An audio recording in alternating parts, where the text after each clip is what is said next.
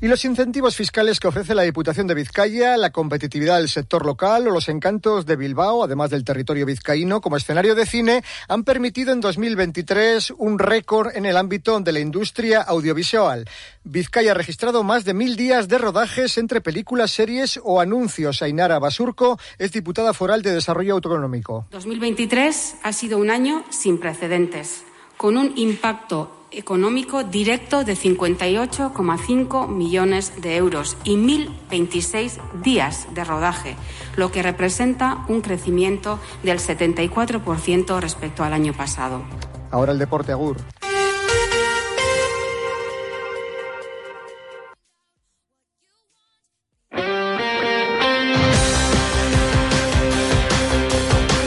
En Onda Cero, Radio Estadio Euskadi, con Gorka Acitores.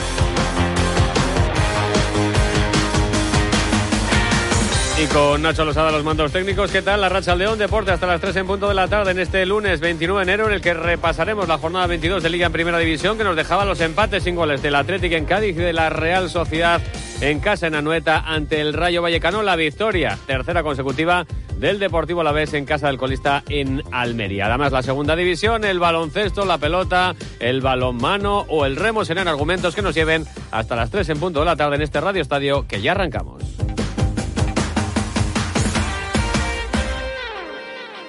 Oye, Floren, tú nos has hecho un montón de compañía desde la radio, pero ¿te has sentido alguna vez solo? ¿Qué va? Con mis hijas, mis amigos. Y ahora soy Betión. Con tu medallita roja. Mi mamá también es Betión, ¿eh? Me da seguridad. Y cuando lo necesitas, te atienden de inmediato. Me da tranquilidad. Betión, 10 años a tu lado. Gobierno Vasco, Euskadi, bien común.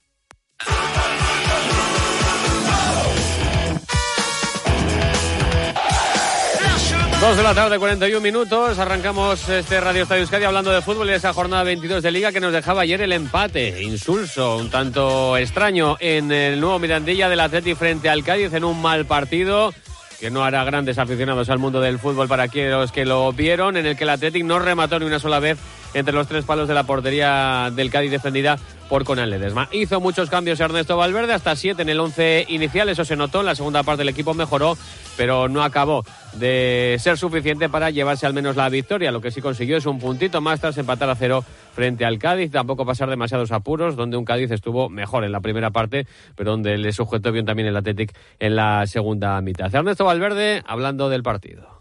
Esas cosas que llegan de una semana con mucho trajín, con mucha con mucho foco en un partido determinado, que luego te tienes que volver a conectarte, pero eso es de, lo, de eso se trata, ¿no? De, de, poder jugar todos los partidos a máxima intensidad. Y hoy, pues, no hemos hecho un partido redondo. El tema del jugar varios partidos a la semana no es una cuestión solo física, es una cuestión también mental, de prepararte para partido muy fuerte y luego volver a volver, a prepararte para otro partido muy fuerte. Entonces, el mantener esa tensión continua, pues es complicado. Complicado no solo para nosotros, sino para el resto de los, de los equipos. Soy consciente de que ese partido no va a pasar a la historia del fútbol, ni para nosotros ni para el Cádiz, pero este partido también había que jugarlo y había que estar ahí y pelearlo. Lo hemos peleado, no hemos podido, intentaremos mejorar.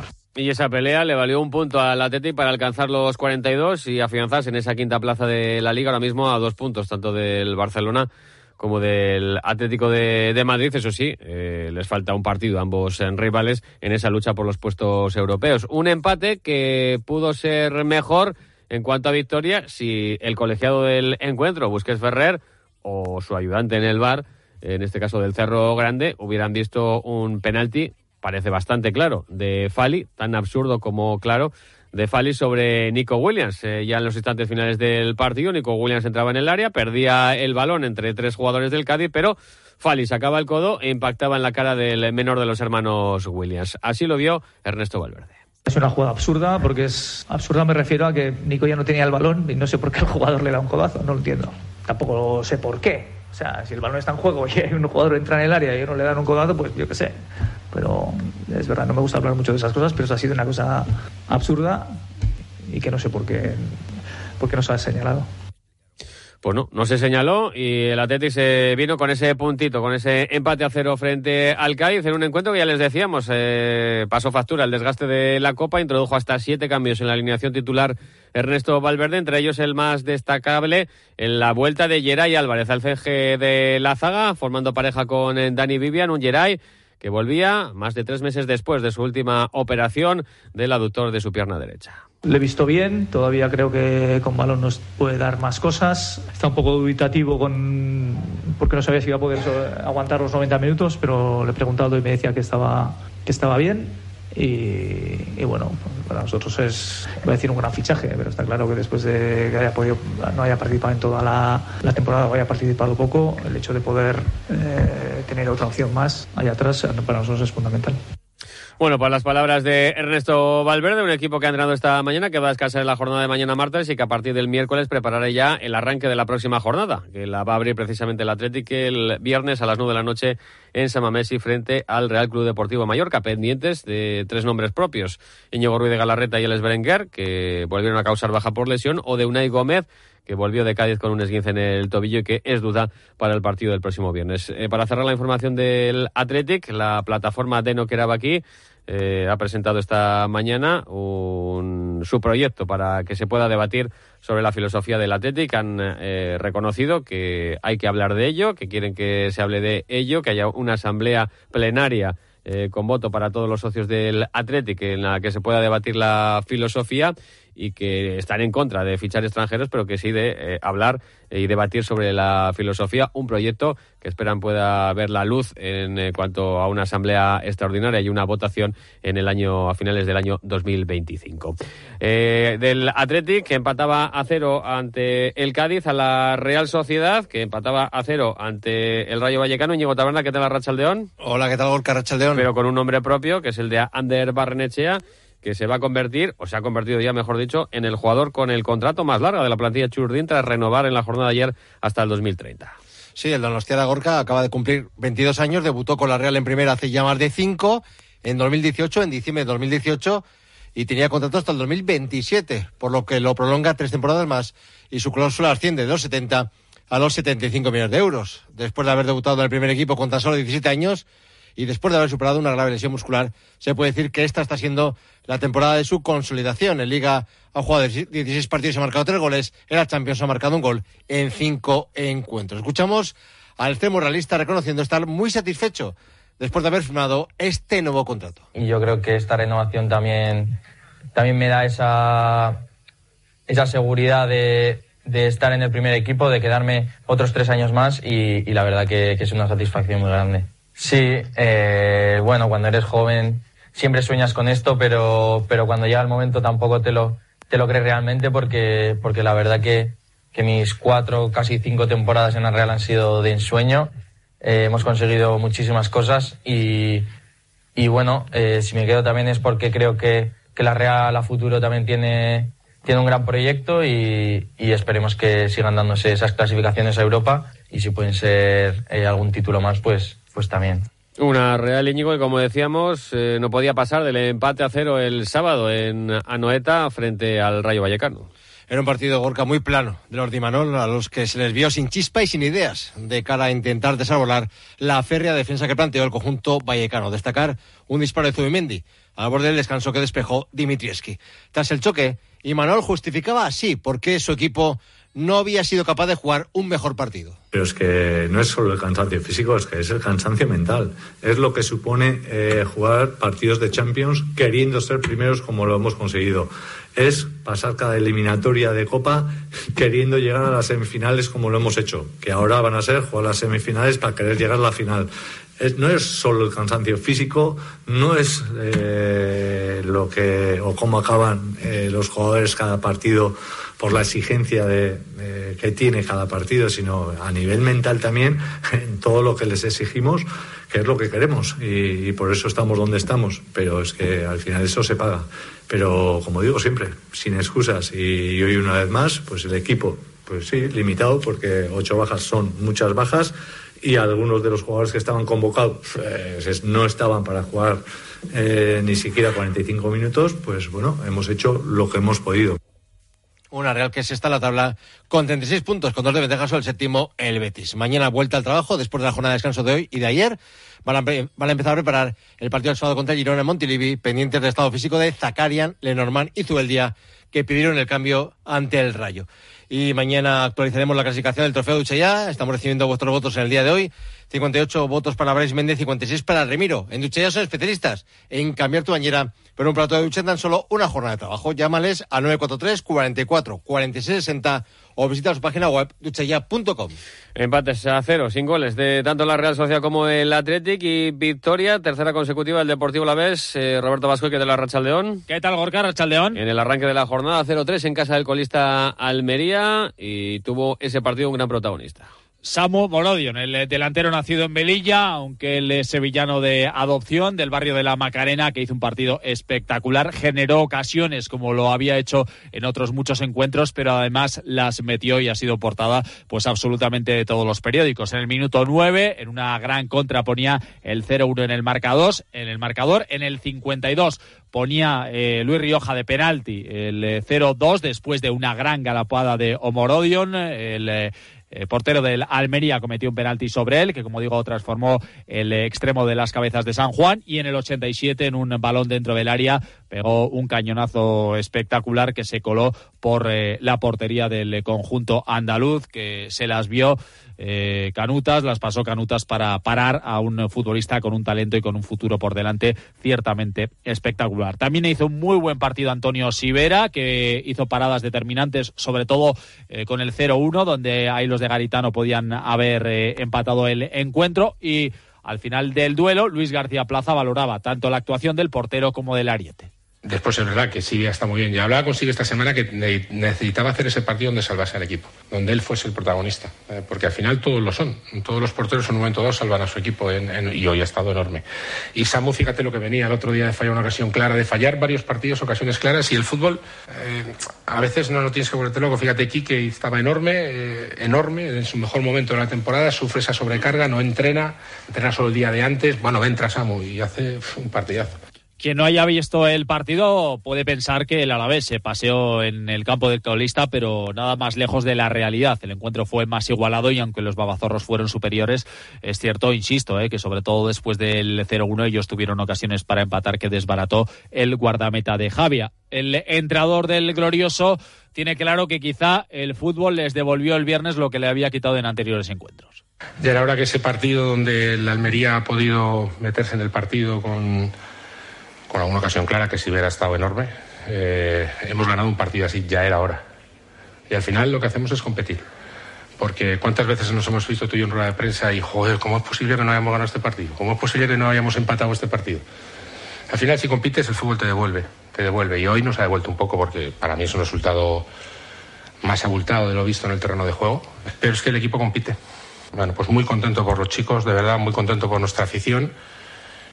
Tercera victoria consecutiva en el tercer viernes consecutivo que jugaba contra un tercer equipo andaluz. Ganó en el Sánchez Pizjuán al Sevilla, vencía la pasada semana en Mendizorroza al Cádiz y ahora este triunfo en el campo de la Almería que le sitúa un décimo con 26 puntos, 10 ya sobre el eh, descenso. Parece que la permanencia está casi casi asegurada, pero García Plaza pide tranquilidad.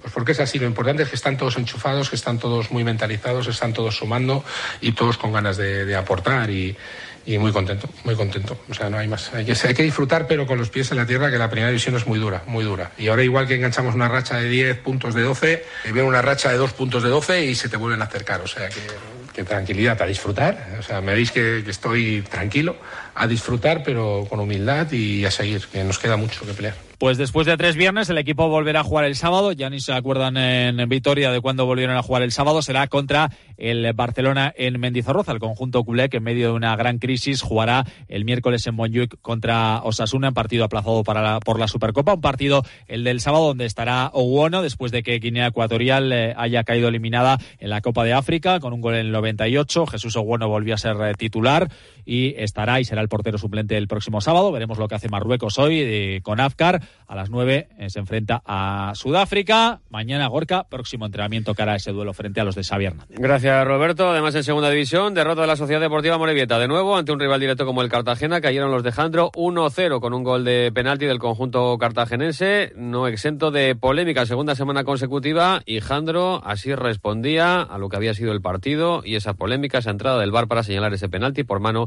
de la Morevieta dentro El partido lo teníamos controlado, estamos siendo superiores, teniendo oportunidades y llega una acción muy gris porque el árbitro está cerca y el árbitro ve la mano o ve que no es mano, porque él ve que roza, pero que es involuntaria, que está de espalda. El bar no tiene que entrar y el bar entra.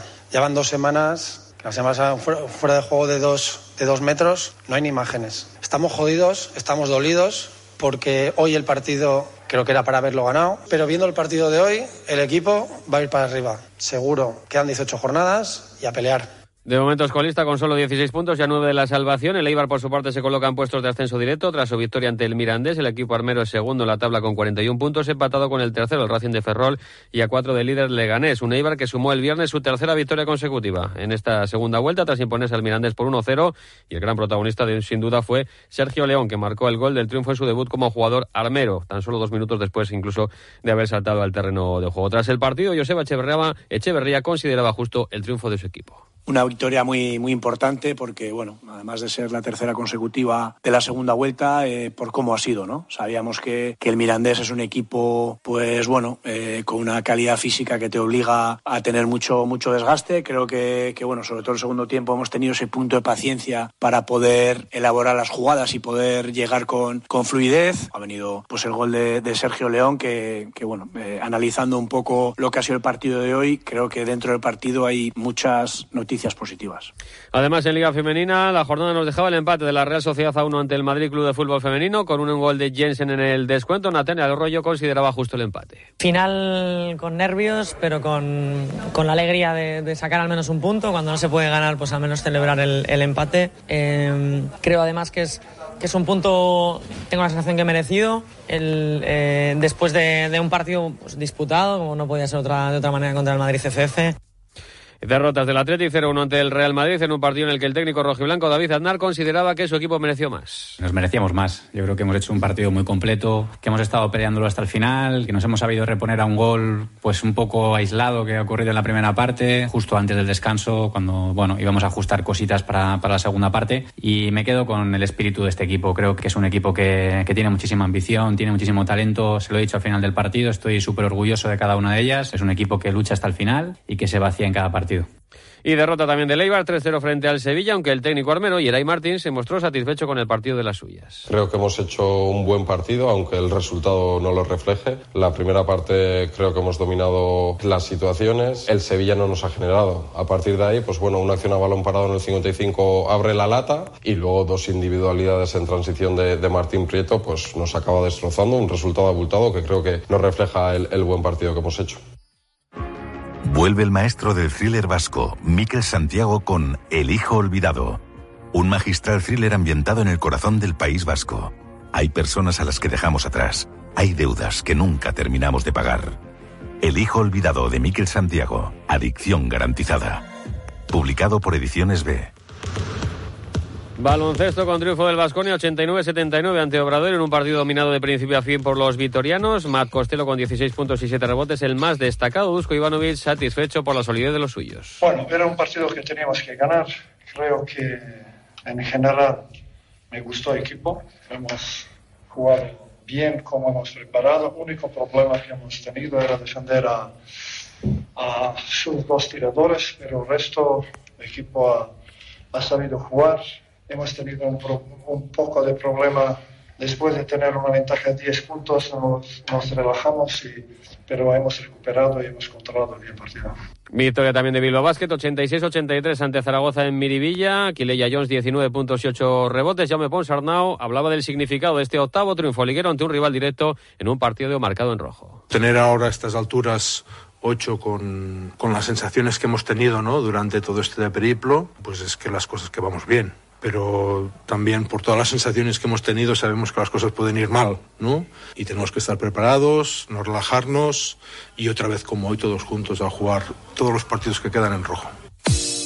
Además, en Liga Femenina, el derby se lo llevó Araski, 75-72 frente a Guernica, remontando. Y Deca perdió 67-61 en cancha del Jairis. En balomano, el Veravera es colíder tras su victoria 25-21 frente al Málaga. En pelota, triunfo de Artola Imaz en el cierre de la undécima jornada del Parejas ayer en el Beotíbar de Tolosa por 22-11 ante Ezcurdia y Tolosa.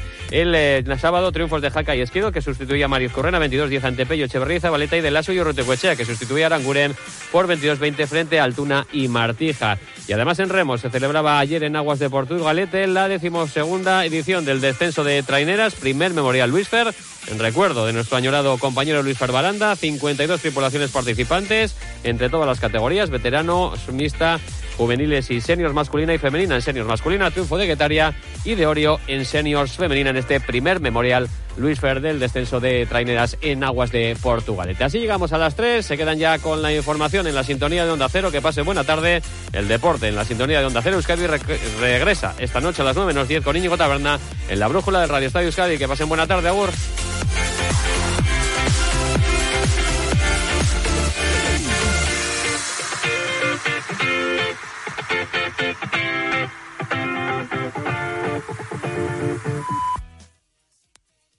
Son las 3 de la tarde y las 2 en Canarias.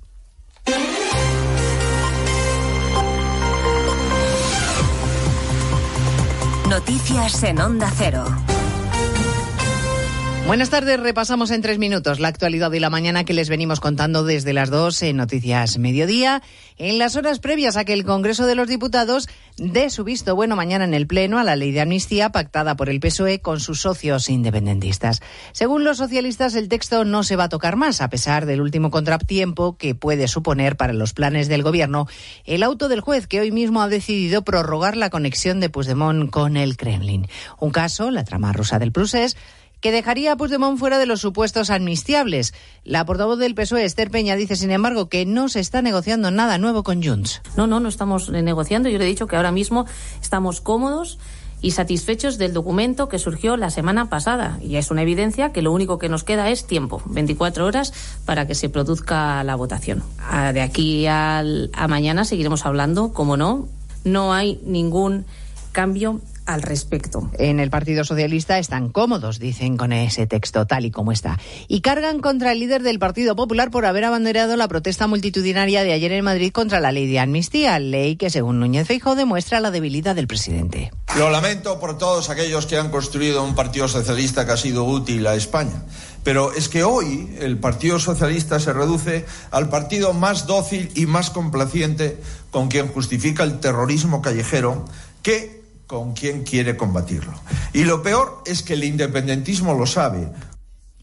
Es un día complicado en París por las protestas de los agricultores que tratan de sitiar los accesos a la capital francesa con sus tractores. El gobierno de Macron ha movilizado a miles de gendarmes para evitar el colapso y los ataques sistemáticos a nuestros camioneros que a diario tienen que pasar por Francia para seguir con sus rutas.